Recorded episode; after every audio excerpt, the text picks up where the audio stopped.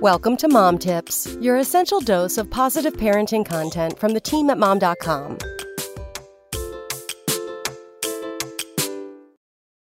If you're a mom, you already know that the subject of screen time can be a controversial one. And for some reason, when this conversation comes up, the two options seem to be either handing your kid their own iPad and checking in on them hours later, or banishing all screens from your house and switching to a flip phone. Most of us fall somewhere in the middle, though, and honestly, I'm not interested in demonizing screen time, especially not now.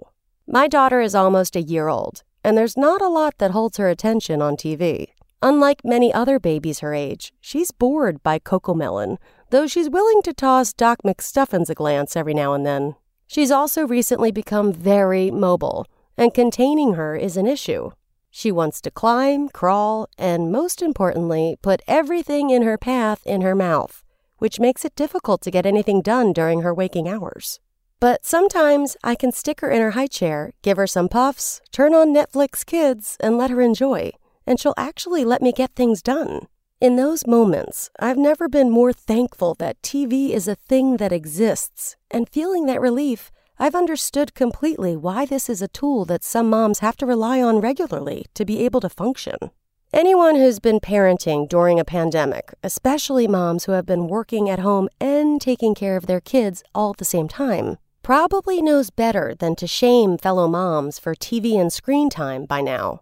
We're all just trying to find that happy medium that allows us to survive motherhood and make the best choices for our kids at the same time. Sometimes the TV babysits my kid, and that's okay. The shows she watches are colorful, entertaining, and a little educational, and I know that the fact that she's getting way more FaceTime with me than she is with Doc McStuffins means that 10 minutes of Disney Channel while I wash the dishes or feed our dog isn't going to hurt. Come back Monday for more mom tips. SpokenLayer